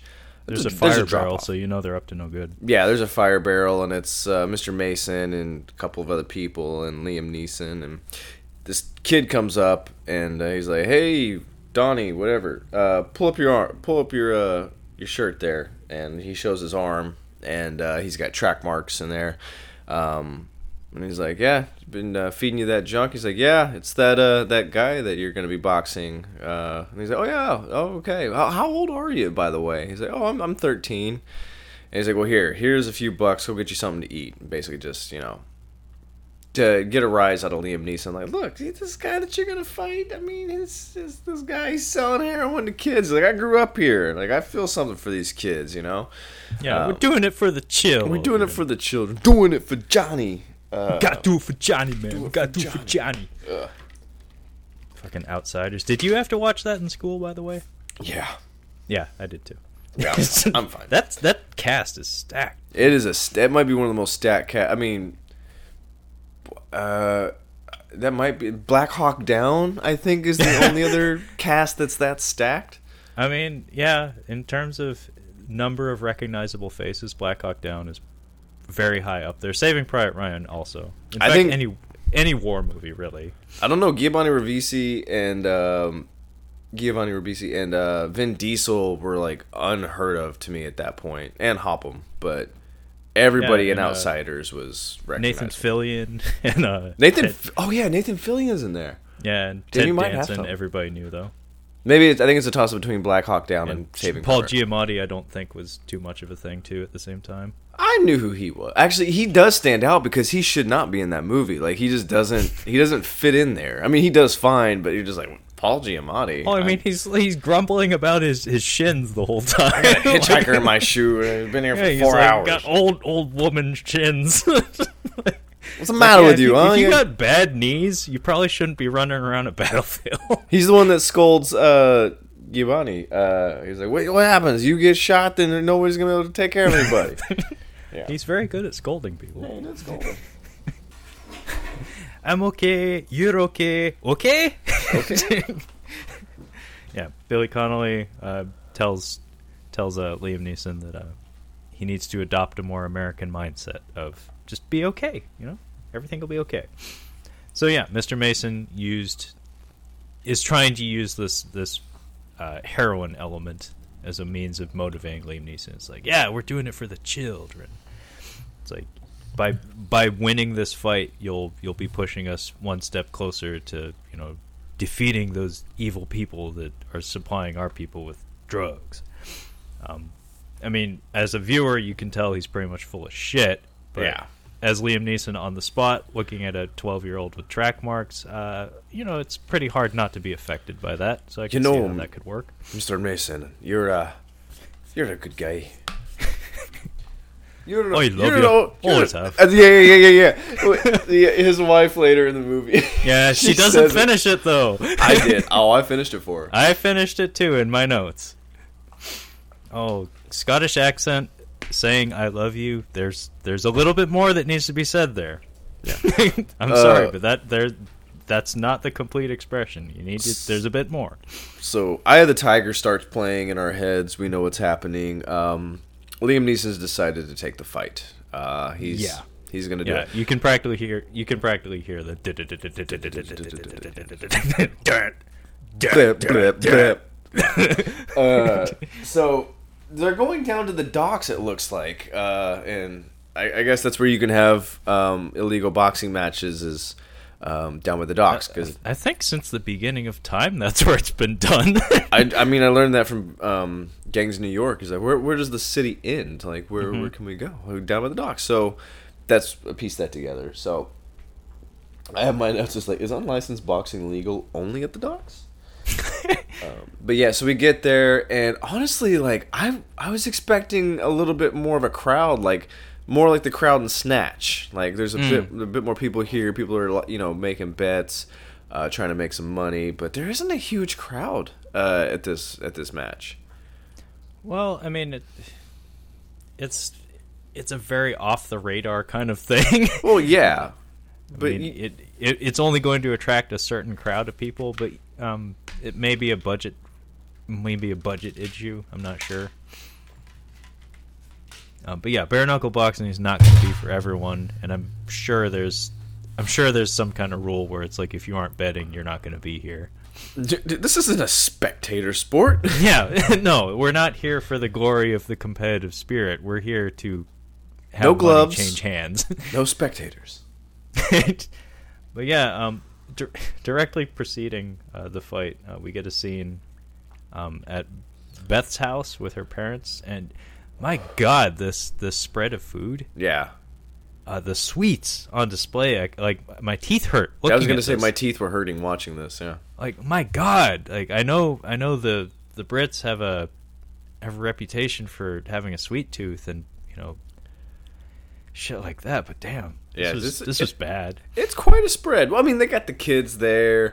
So Hugh Grant is a doctor, and um, his wife, uh, what Beth, her uh, Beth's mom is all about him. Like she's just like, ooh, he's a doctor. He should, like she's like, she's smitten. Like, she's just like, he's the greatest. He literally hung the sun. Like, he's the greatest thing ever. um, he's a doctor. Yeah, meanwhile, Beth is like, but he's six inches shorter. Yeah, six inches shorter. And he's got girth, you know? Yeah. She's not a girth. She's not, I'm a length gal. She's a, a length girth. gal, not a girth gal. Uh, uh, but... Uh, she just is kind of turned off. Like, you can just tell Beth's just kind of like, I don't know, her mom says something, and it just it gets under her skin. I don't know what she says, but Lou, I want to call him Lou Grant. Lou Grant, uh, he he offers some kind of tasty treat to the to the boy, and the boy's like, eh, is it cool? I think he, he does, and then the little girl doesn't want it. Um, yeah. You can just kind of tell that they're like, eh, maybe not so much with the Lou Grant. Um, yeah, you can tell, like, Uh, the boy in particular shoots his mom a look like, is it okay Come if on. I take if I have this, even though there's this whole spread of food. Um, she comments that, like, during the the, the coal mine strikes, um, she and her hubby were basically living on boiled nothing.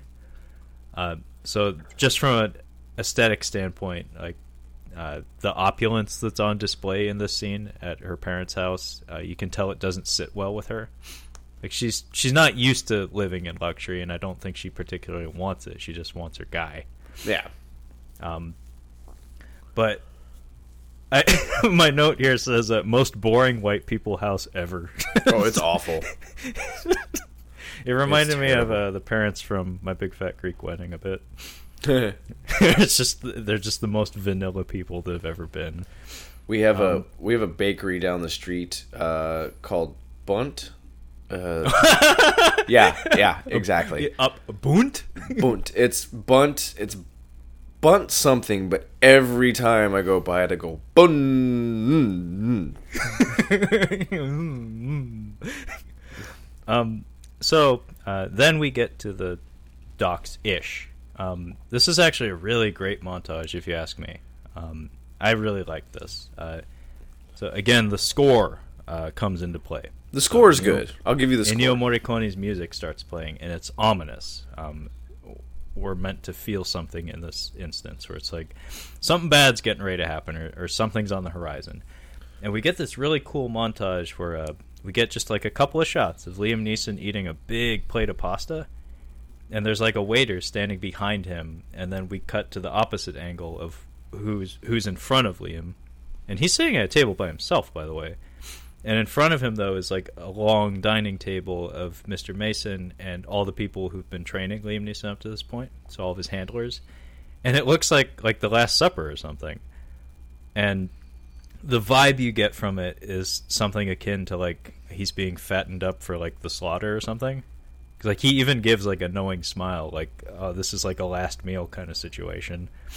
Um, and then, yeah, we we cross-cut back and forth between um, him and Mister Mason, like, piling into a car and heading off to the venue, and then uh, we cut back and forth between their travel and, and the venue at the docks, and uh, they're, like, setting up the arrangements and stuff and, like, clearing space, and there's, like, a, a announcer and a timekeeper and everything, and it's just this nice little montage uh, that's very moody. Like, a lot of it's music, because this score perpetuates, like, a single track of music for like five minutes or something. It's very long, and it keeps playing uh, until Liam Neeson gets to the venue, and we get a couple of lingering shots of him and Cutty, uh, Cutty Dawson, his opponent, uh, seeing each other in proper, like, for the first time.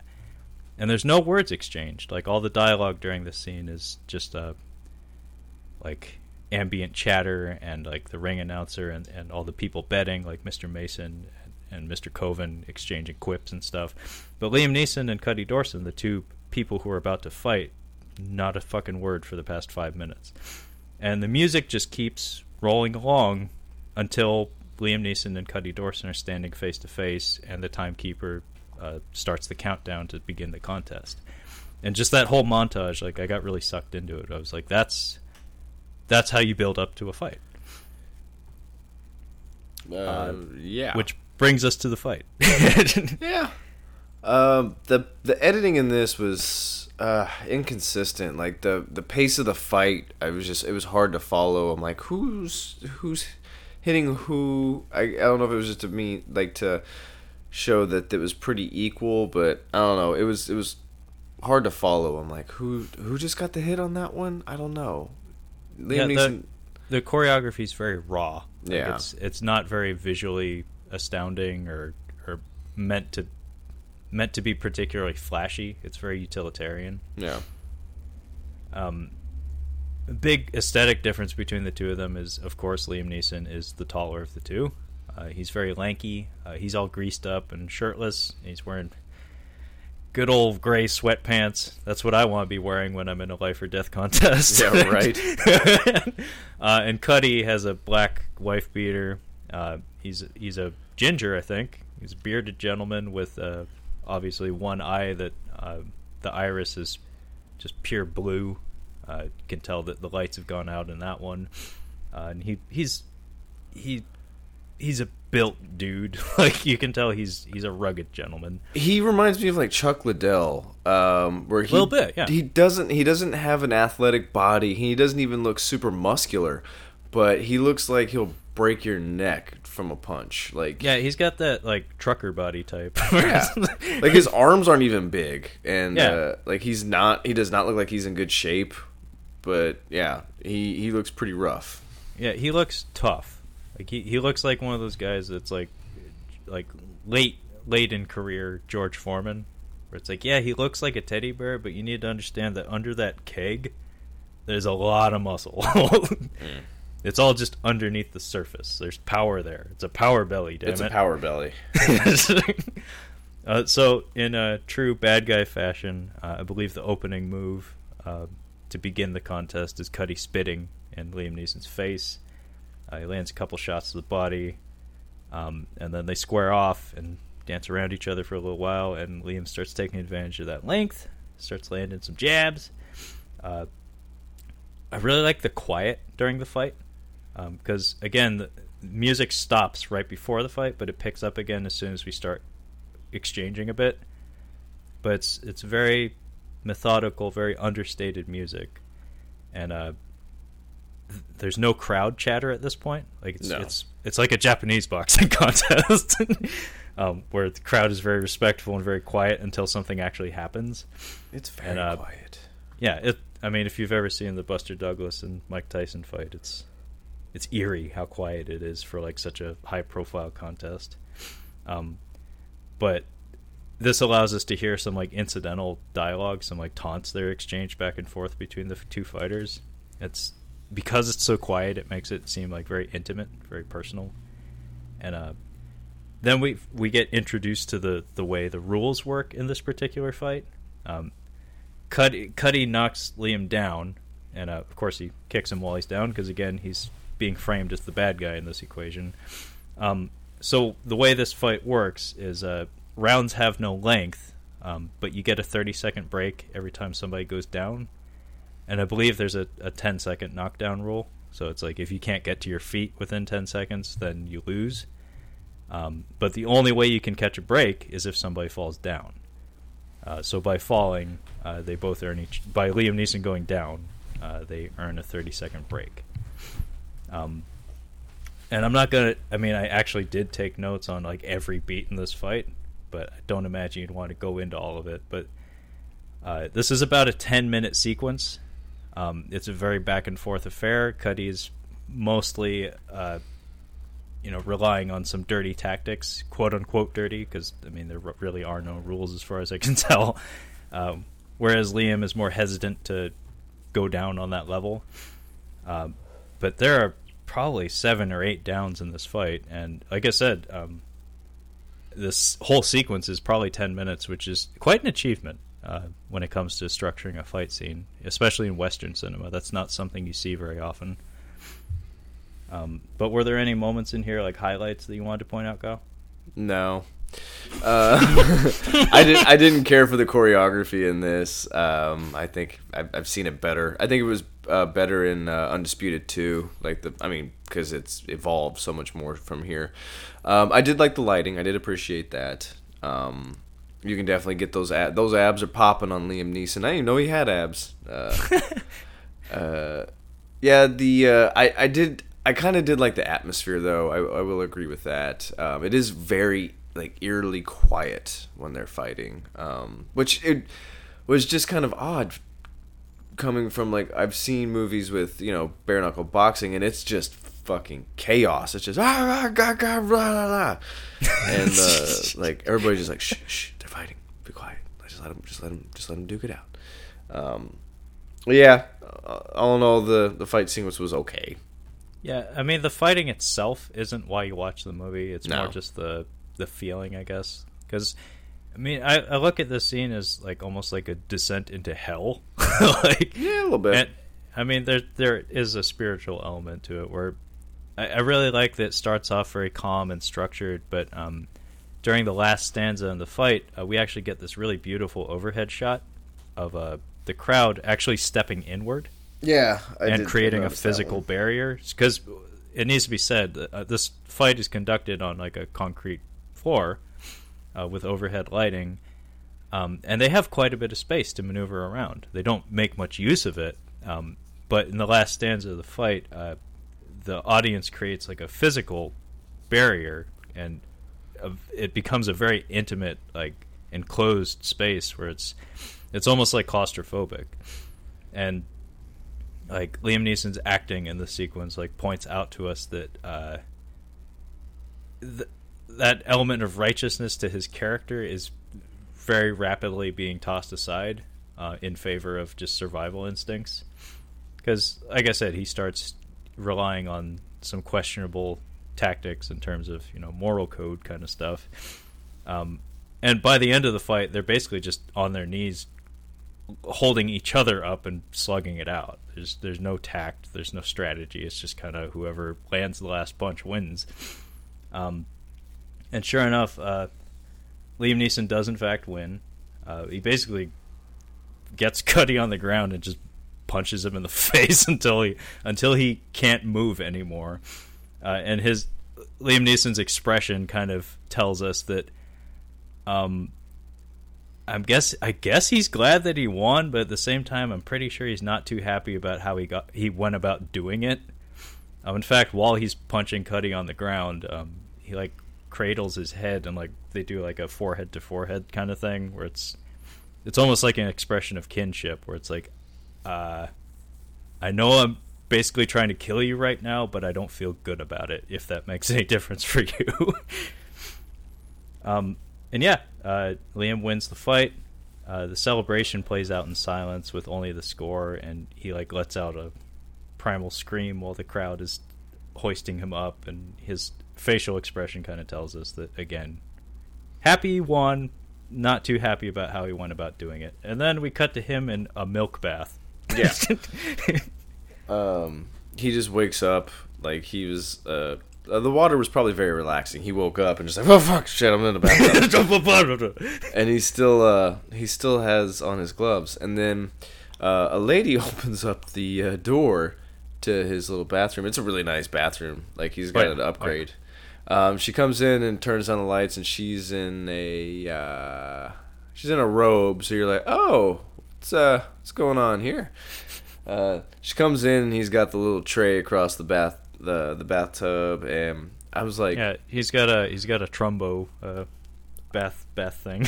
I was like, I'm like, I wonder if she. I literally when I, I was watching this, I'm like, that'd be really weird if she set cocaine down, because this isn't the kind of time that you'd want to do cocaine. Like this is, I'm like, maybe she's giving him some opium, or she's gonna like hit him up with some morphine or put something on him. But she set something down and she opens up a case. I'm like, fucking cocaine, like called it.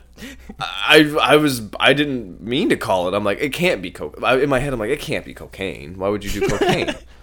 But she brings in cocaine, and I'm like, cocaine after a fight?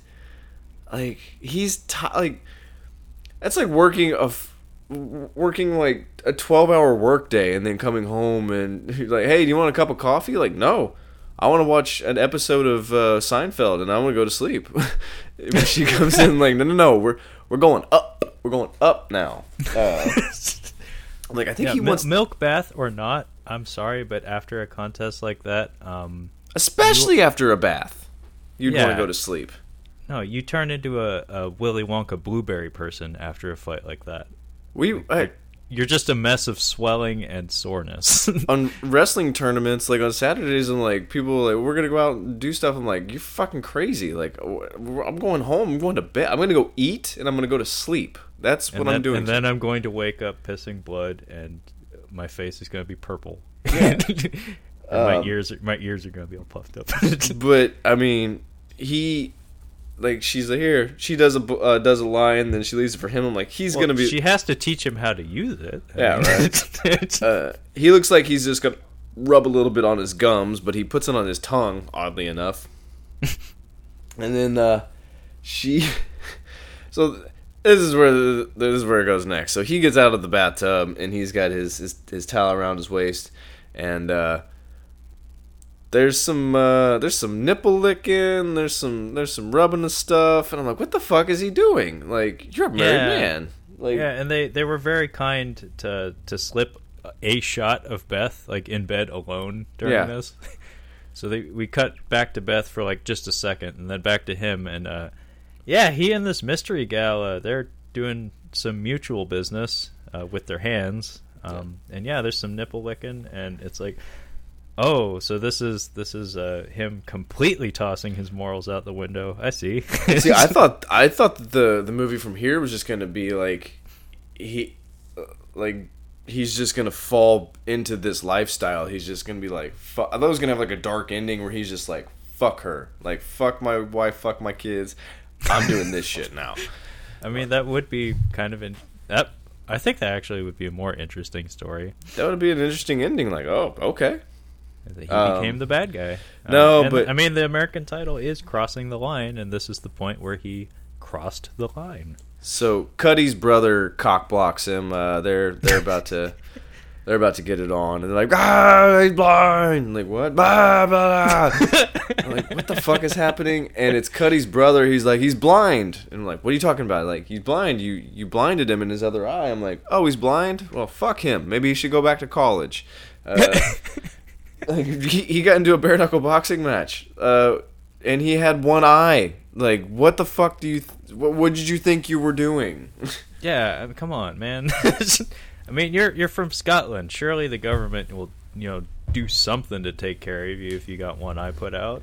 Yeah, well, Liam Neeson goes down there, and they're they're about to thump this dude, and Liam's like, no, no, no, no, no, no, it's fine, it's fine. Let me talk to him or whatever. And he's like, where's he at? He's like, hey, he's at the hospital, so. Liam goes to Mister Mason's office to get paid, uh, I suppose.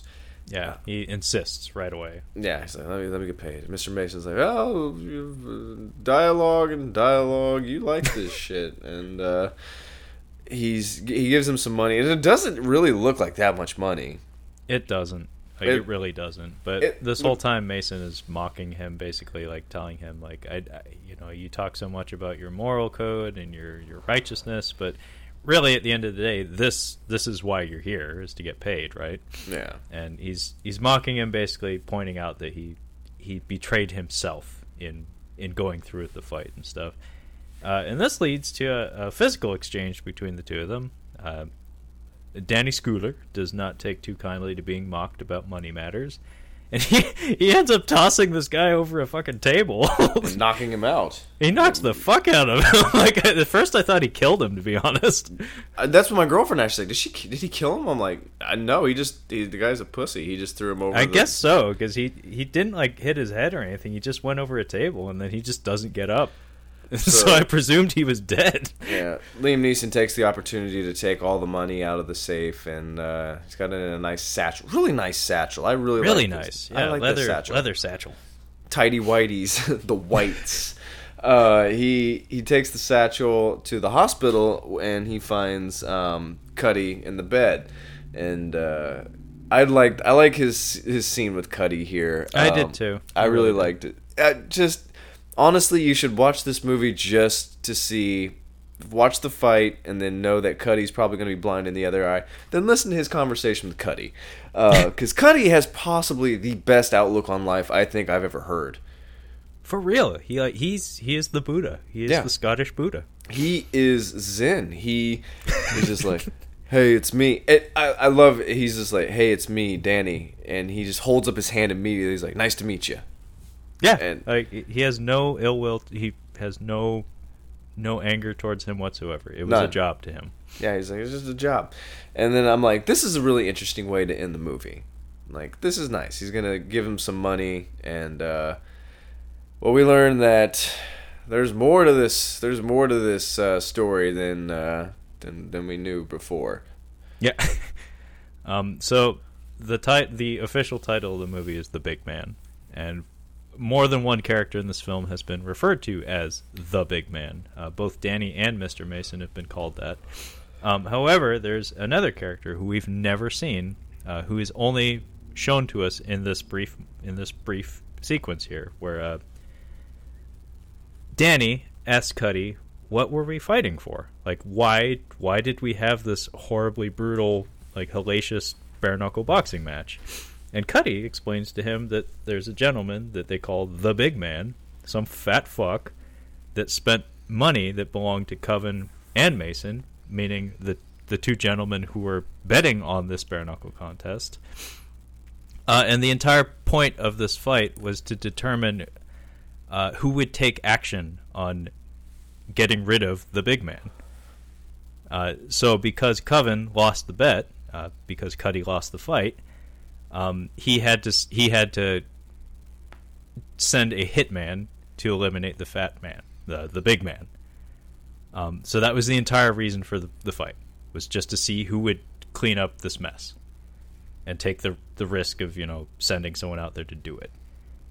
So it's like a very, very, very bullshit, empty reason to have a, a bare knuckle fight. yeah. Um.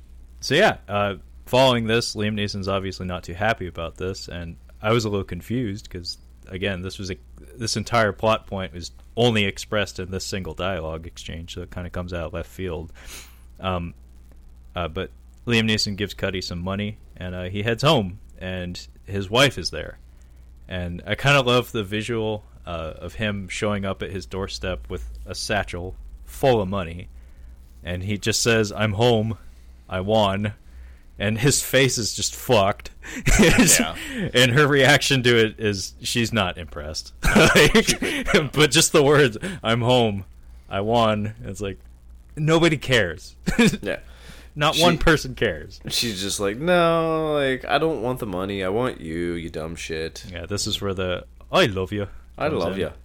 Yeah, and I finished it. Always have. Always uh, have. Always have. And, uh...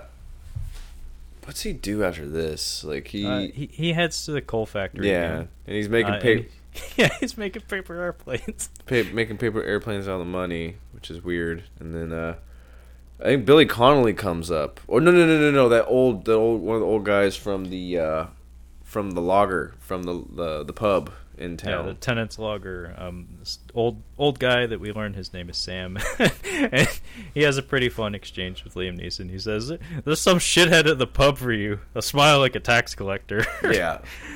Uh, so it's pretty obvious that Mason and his crew are, are looking for Liam Neeson. Yeah. And then Billy Connolly shows up, and he has a fresh slice down his cheek, um, obviously as a result of one of Mason's goons getting a hold of him or something.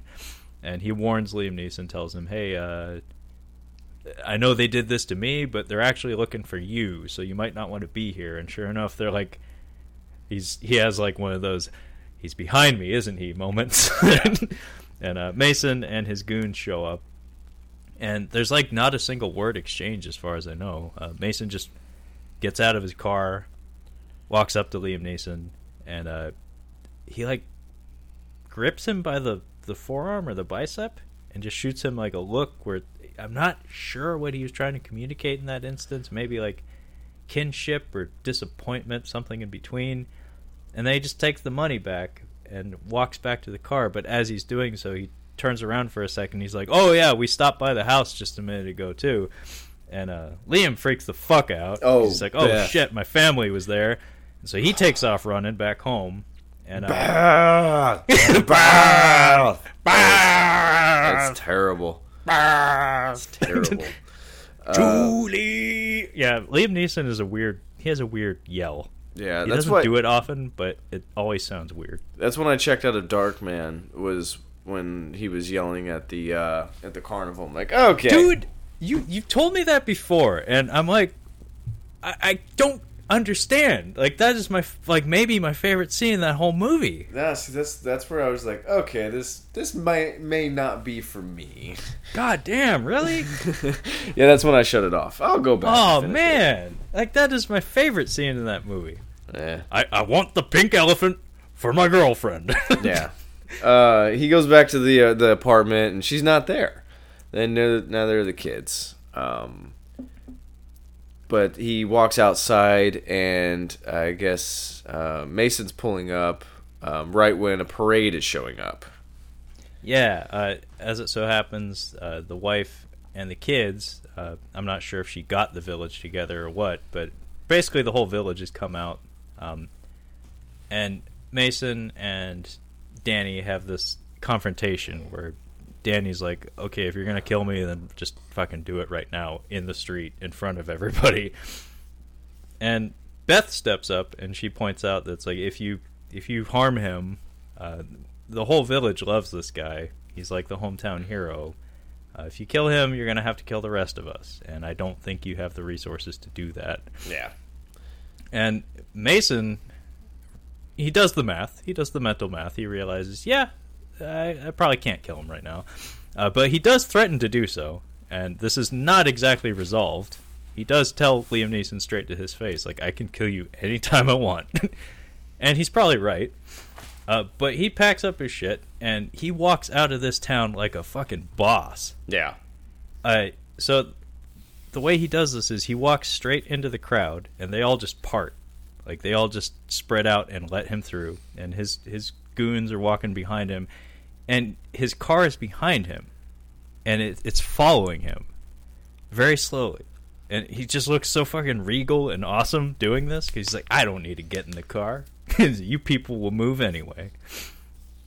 And then uh, I believe we get, you know, triumphant music playing over the scene. All the villagers embrace uh, Liam Neeson. Uh, Beth... Uh, makes up with Billy Connolly, like whatever whatever issues they may have had or whatever. Like, she tells him, like, hey, come inside, I'll patch you up.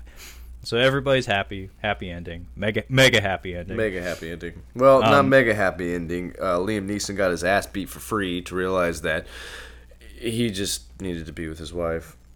Yeah, he's still unemployed, by the way. Yeah. Not only did he is he unemployed, but he didn't make any money because the guy just took all that money back. So yeah, and who knows if he received some lasting damage from that fight. Yeah, that that dude's pretty big. He probably needs to go to a doctor.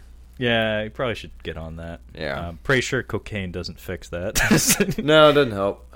Um, but yeah, uh, I believe the last shot in the movie is pretty much a reverse of maybe the the third or fourth shot in the movie. Uh, it's of the same of Mason's vehicle. Uh, in the beginning of the movie, it was daytime and it was coming over a hill towards the camera.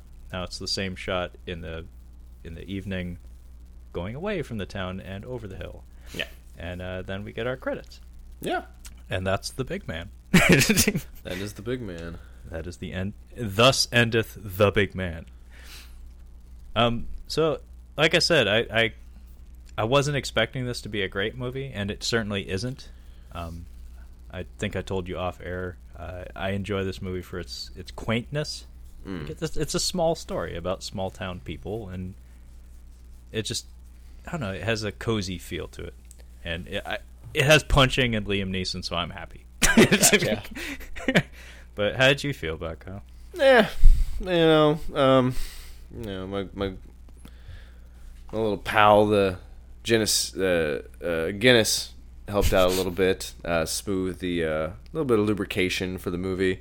Um, definitely some weird parts. Like you said, the dialogue is pretty good. Uh, the story is just a little. It it it, it takes feels a, like a like a almost a children's tale, like a fable or something. I feel like the they didn't get to shoot what they wanted to tell, like. They could have done a little bit more to set up why they were they were doing the boxing match, and we don't find out until the last like four minutes of the movie as to why it happened. So, um, yeah, it's okay. If you watch it, you probably won't hate it. Um, if you don't, it's also quite. It's also pretty short too. Yeah, it's pretty short. It's ninety minutes. Remember, we made movies ninety minutes long. Yeah, I miss those days. Miss it. I think I'm gonna watch Overlord uh, while Steph's gone. She's not gonna be happy about that, but I'm tired of waiting. So. Oh, nice. I might rent that too then. Yeah, I, I, I have a feeling we might want to do an episode on that because I feel like it's gonna be fun. Uh, I mean the the math equation that is Overlord, like. Zombies plus legit World War Two plus Kurt Russell's son plus practical makeup effects. Uh, sign me up. All about it. Sounds like a blast. Sorry, man. I'm tired. I've been up early. I've been working all day. Now it's getting close to my bedtime, so I'm, I'm winding down here. Um, all right. Well, I'll let you get to it, but uh, next week uh, we'll be doing The Hallow. Is that right? Are we going into The Hallow, or are we going to start our evening with Troy Duffy? Uh, I think we got time for The Hallow. Okay, well, we should probably do The Hallow then, which is uh, an Irish X-Files movie, as I like to call it. Okay, well, I know nothing about it, so I'm just, kind of excited to check it out. Just jump right um, in. Well, anyway, uh, thank you uh, for tuning in as we caught up on cinema. Yes. Um, until next time. See ya.